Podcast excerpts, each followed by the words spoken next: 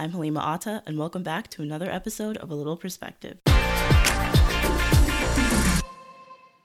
So, this episode marks the second of the summer, if I'm not mistaken. So, props to all the listeners for taking 20 minutes out of their days to listen to A Little Perspective amidst their summer festivities. And speaking of those, I've been busy lately with a few of them. Earlier this week, I went to see the new Broadway musical based film In the Heights. It was amazing, by the way, which was followed by me going to the museum with a few of my friends later that week, which was also amazing because I hadn't seen them in a while, you know, pandemic. Um, my most recent summer activity, though, involved me going out with another friend, perfectly timed right before she leaves for college at the end of the month. So we actually got lunch, went to the mall, shopped around. And you're probably thinking, Halima, what does this have to do with any sort of societal issue that could be discussed on this show? Well, keep listening because there's actually a connection. So during this mall trip, one of the stores we went to was American Eagle, a modern mall staple. There's tons of really great items in there, and although I do a lot of my shopping through online thrifting, being the champion of sustainability that I am, this store is a place I sometimes go to for clothing basics because the quality is really nice. Anyways, the item I decided to purchase from there was this pair of shorts, fleece shorts for lounging around the house, running errands, stuff like that. It's important to note that these were about $30, you know, standard pair of lounge shorts. A while after the mall trip was over, though, I decided I loved these shorts so much that I wanted to look into getting another pair. So, as one does when they want a new clothing item, I went to Google and looked up what I wanted, which were fleece shorts. Once I clicked on the American Eagle website, though, I decided to look at the men's section, kind of to compare designs and see if they were selling similar products to what I had bought in store. What I found though was that these shorts were priced a little differently. The top item, which was a pair of fleece shorts, was priced around $24. I thought this was a little odd given that my shorts were shorter, so even less fabric was being used, but they were more expensive. And although at the time I simply clicked out of the website and moved on with my online shopping, in retrospect, that was definitely a nod to a specific form of sexism. Now, of course, this encounter was not a direct example of this. Sometimes items are just priced differently, but it definitely reminded me of the disparities that exist between the sexes as it relates to finances, which can be observed through the presence of something known as the pink tax. If you're clueless as to what that is, don't worry. Keep listening to learn all about it, including why it exists, common examples of it within the real world, and for an answer to the big question whether or not it's necessary to combat it. To start off with a straightforward definition, according to an article written by Fordham University, the pink tax can be defined as a differentiated pricing on goods marketed towards women, though essentially identical to their male or non gendered counterpart. Meaning, the example I provided with my fleece shorts from American Eagle was just the tip of the iceberg. This problem isn't exclusive to one item, but has been noted across a wide range of goods. So, just reading this definition prompted me to think about the pricing difference I just mentioned, which I saw between men's and women's items at American Eagle. It's important to mention that this discovery I made was recent, partially due to the fact that this economic practice is so subtle, it was intentionally created that way. For example, think of a pair of socks. When I think of this, for women's products, I see fuzzy socks that are like longer in length with a large variety in designs and stuff like that. All of this comes with a rather expensive price tag. With men's, though, I envision something slightly different. There's still many designs and lengths, a bunch of options to choose from, but I imagine it being listed at a lower price. I just do. I'm not citing any official data from a clothing store website, or it's just something I imagined. The purpose of this example isn't just to show you guys my amazing creative imagination, but rather to show that there is definitely a preconceived notion that women's products will be more costly than those of men. And to test out the validity of this, as I didn't want my opinion to overshadow everything, I decided to test it out on my own parents. To do this, I went on the Gap website, a clothing store which obviously sells socks.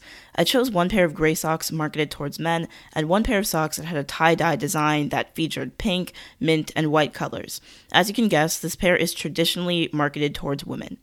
Given that the actual price of these items was irrelevant, as this mini experiment I designed was created solely to test what people's preconceived notions about men and women's products were, I hid the price from my parents and let them decide which pair they thought would be more expensive.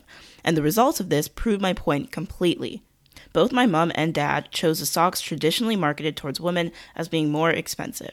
And while my parents don't represent the entire consumer population, the fact that they both agreed on this particular thing shows me that there is definitely some presence of a preconceived notion that women's products are more expensive than men's. And for many of us, that's just how pricing works. We don't question it. However, given that my show is dedicated to exploring societal issues, I can easily accredit this to gender based discrimination, a specific form of which is again known as the pink tax. I was reading an article, a 2016 paper specifically, written by the Joint Economic Committee, a branch of the US Congress, where they actually discussed this phenomenon that I observed so recently. A particular excerpt from this paper mentioned this. Manufacturers and retailers may claim that the price difference is due to higher costs for producing women's products or providing services for women, but there is a great deal of evidence that there are significant price differences for practically identical products. In some cases, the only difference is the color. Reflecting on the socks I showed my parents, there really was only one difference the color. One was marketed towards men with a gray neutral tone, and the other was marketed towards women with a tie dye, pink, mint, and white colored shade. Besides that, these socks were basically identical, so it didn't make much sense that the pricing was so different. But of course, socks are not the sole issue when looking at the disparities within the pricing of men's and women's products. So let's take a look at some other examples. Most examples of the pink tax are commonly observed among the personal care goods market. One particular demonstration includes the pricing of razors. The paper I mentioned, by the Joint Economic Committee, a branch of the U.S. Congress, featured an image of two razors. They were both titled as disposable razors, seen in sets of 12. The only difference was that one was marketed towards women, featuring a pink color, whereas the other was marketed towards men, featuring a dark green shade. While these products themselves, not the outside box they arrived in, were seemingly identical, they were priced differently. The woman's razor was priced at $7.51, while the men's was priced at $4.99. Now, these dramatic price differences can even be noted in stationery tools. Literal pens, pencils, computer accessories, these are marketed towards specific sexes differently, priced differently as well, despite the items being almost identical, if not identical completely. The pen company known as Bic recently sold two pen packs, with one featuring pink and purple pens and the other featuring plain black ones. The set offering colored pens was marketed as a for her set, whereas the other was seen as gender neutral, but marketed mainly towards men. As you can guess, the for her pens were significantly more expensive. The pens advertised towards women were priced at $4.97, while the others were set at $2.47. Literal pens. And it's important to note that these pens weren't created with different ink colors or anything. In that case, this situation likely would have been a little more justifiable because of the pricing differences in multicolored ink and producing them. But no, these pens were both filled with black ink. On another note, though, there are way more issues with this entire situation that extend way beyond the mere pricing of these items on their own. These additional issues stem from the manners, like the way that these manufacturers and companies are able to advertise products to one sex over the other. So, assigning a sex to an inanimate object for the mere purpose of determining a price, that, what I previously mentioned, it's very odd to me especially when the functionality of the item is not dependent on one's sex. For example, using a pen, I'm no expert in handwriting or penmanship, but I'm pretty sure that a woman wouldn't need a pen designed differently than that of a man. And the products are the same. I mean, the manufacturers know that. They create them the same way. But for some reason, there just has to be a pricing difference. Not to mention, consumers aren't paying for the box in which their product will arrive in, they're simply paying for the product itself. So even if adding a for her label on a product had any type of significance, it still wouldn't make sense to price an item differently because it's presented differently. Both of the pen sets were exactly the same, they function in the exact same way. It has even been proven that overall, women's products are priced at an average of 7% higher than substantially similar men's products. The difference in average prices is smallest for children's clothing, 4%, and largest for personal care products such as deodorants, body wash, and razors, 13%. These disparities, though, can even be seen in the service industry. Yeah, the pink tax pervades services that people pay for, not just individual products that are bought once only. A 2011 study, cited by the Joint Economic Committee of the U.S. Congress, found significant price differences for dry cleaning dress shirts, with women's shirts costing on average $1.89 more, or 92%, more than men's shirts. And even reading this data, it's so hard to even begin to comprehend why the pricing exists in such a different way for men than it does for women, despite these items being very, very similar, if not identical. So, when you realize that this entire phenomenon coexists alongside the gender wage gap, it becomes even more unfair. Women are getting paid significantly less, having to purchase items which are identical to men's for a higher price. So it makes many wonder, including myself, why does this gender based price discrimination exist? Obviously, differences in consumer demand can affect the pricing of certain items. It's supply and demand, that's just how the economy works.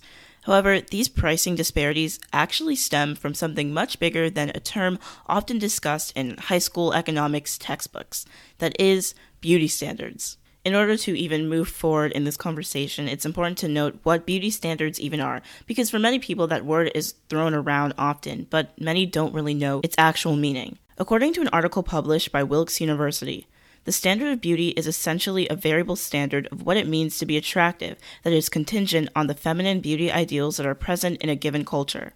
The feminine beauty ideal is a socially constructed notion that physical attractiveness is one of a woman's most important assets and something all women should strive to achieve and maintain. Now, beauty standards change a lot from time to time. That's why they were referenced as being a variable standard. But one thing that remains consistent in beauty standards, no matter how they might change depending on someone's region or culture, is that they're centered around women being deemed attractive. So, this definition is very important to something that I'm about to discuss, so keep it in your mind. Anyways, as aforementioned, I do a lot of research for all the topics that I find interesting enough to create an episode on. But one source in particular that I came across mentioned findings that really surprised me.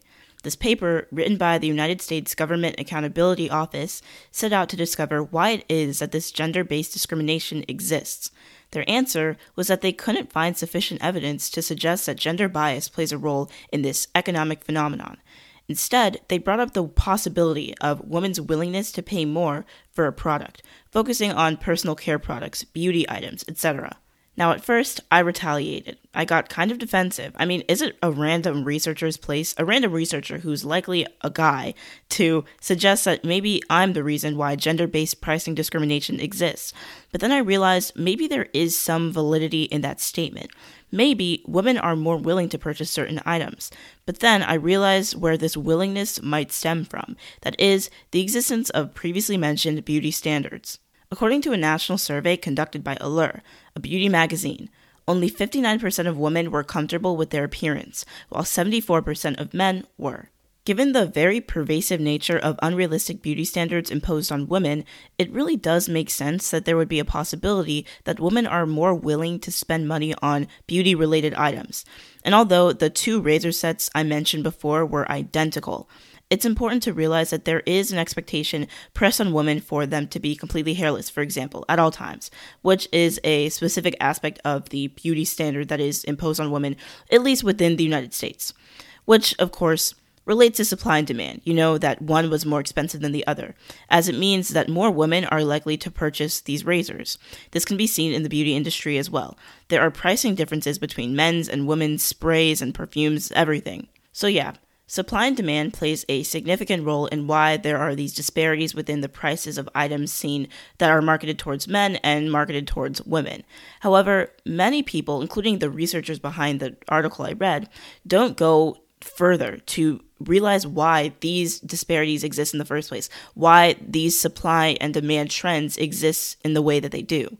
So, as I just mentioned, there is a clear connection between the beauty standards imposed on women, at least within the United States, like domestically speaking, and the supply and demand trends, like economic patterns we see for certain beauty products, personal care items, and services. And while there is a presence of beauty standards that are imposed on men within this country, the ones that are imposed, or the beauty standard that is imposed on women, specifically relates to not something like, oh, aspects of their personality, or, you know, whether they're kind or whether they're aggressive, stuff like that. No, it all pertains to their looks, if they can be deemed physically attractive, which directly relates to using beauty products, hair services, etc. And because there's such a pressing beauty standard that there's such a pervasive beauty standard that's pressed on women within this country, it does make sense that consequently their products will be more expensive because manufacturers and companies are aware of that. They're well aware that there is a beauty standard that just completely infiltrates the lives of women throughout the entire world. And because of that, they know that it makes sense that the, the demand for these items from women will be higher than that of men, which is why the pricing is seen in the way that it is. In this sense, businesses will note the pervasive nature of beauty standards pressed on women and raise the price on items, whether related to personal care or beauty, etc., marketed towards them, essentially capitalizing off of their insecurities. With more and more consumers realizing that this disparity exists within the pricing of men's and women's products, people are now wondering whether or not it's necessary to even try to combat it. Obviously, yes, it is necessary. But as a large part of the reason why this pricing phenomenon exists is due to the differences in supply and demand, many think that it is unattainable to even change this practice or even make an influence on how manufacturers price their items. But what I think is a lot more important is recognizing why this supply and demand trend is observed in the way that it is beauty standards, but more importantly, how we are affected by it personally. It's no surprise that beauty standards infiltrate every aspect of our lives. I mean, we see it in the way that we view ourselves compared to other people, comparison, the clothing we wear, if we choose to wear makeup, etc. But what a lot of people don't mention is that we are all affected by it all of us no matter how many of us tend to hide the fact that oh like i i don't care how people perceive me everybody is everybody is just inherently affected by these beauty standards. Think about the existence of makeup. It doesn't exist solely, oh, because it's a cool art form. I mean, makeup is a cool art form. I do agree with that statement, but that's not why it was created. According to a historical article written by Britannica, we get our first glimpse of cosmetics in ancient Egypt, where makeup served as a marker of wealth.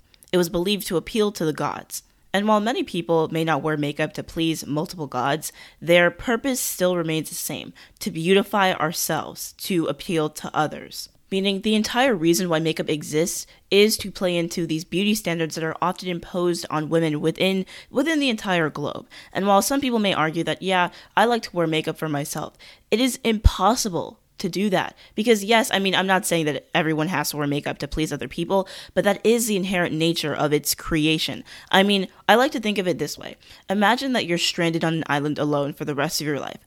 Would you put, would you include putting on makeup every single day into your daily routine? if you were pressed for time always. No, because it's not necessary. It's not something that we as humans have some innate need to do. We don't need to wear makeup, but we choose to do it because of its connection to beauty standards and how other people see us. Disclaimer there is nothing wrong with wearing makeup, perfumes, stuff like that. It's fun. I love makeup art. It's really cool. Like, there's nothing wrong with wearing makeup.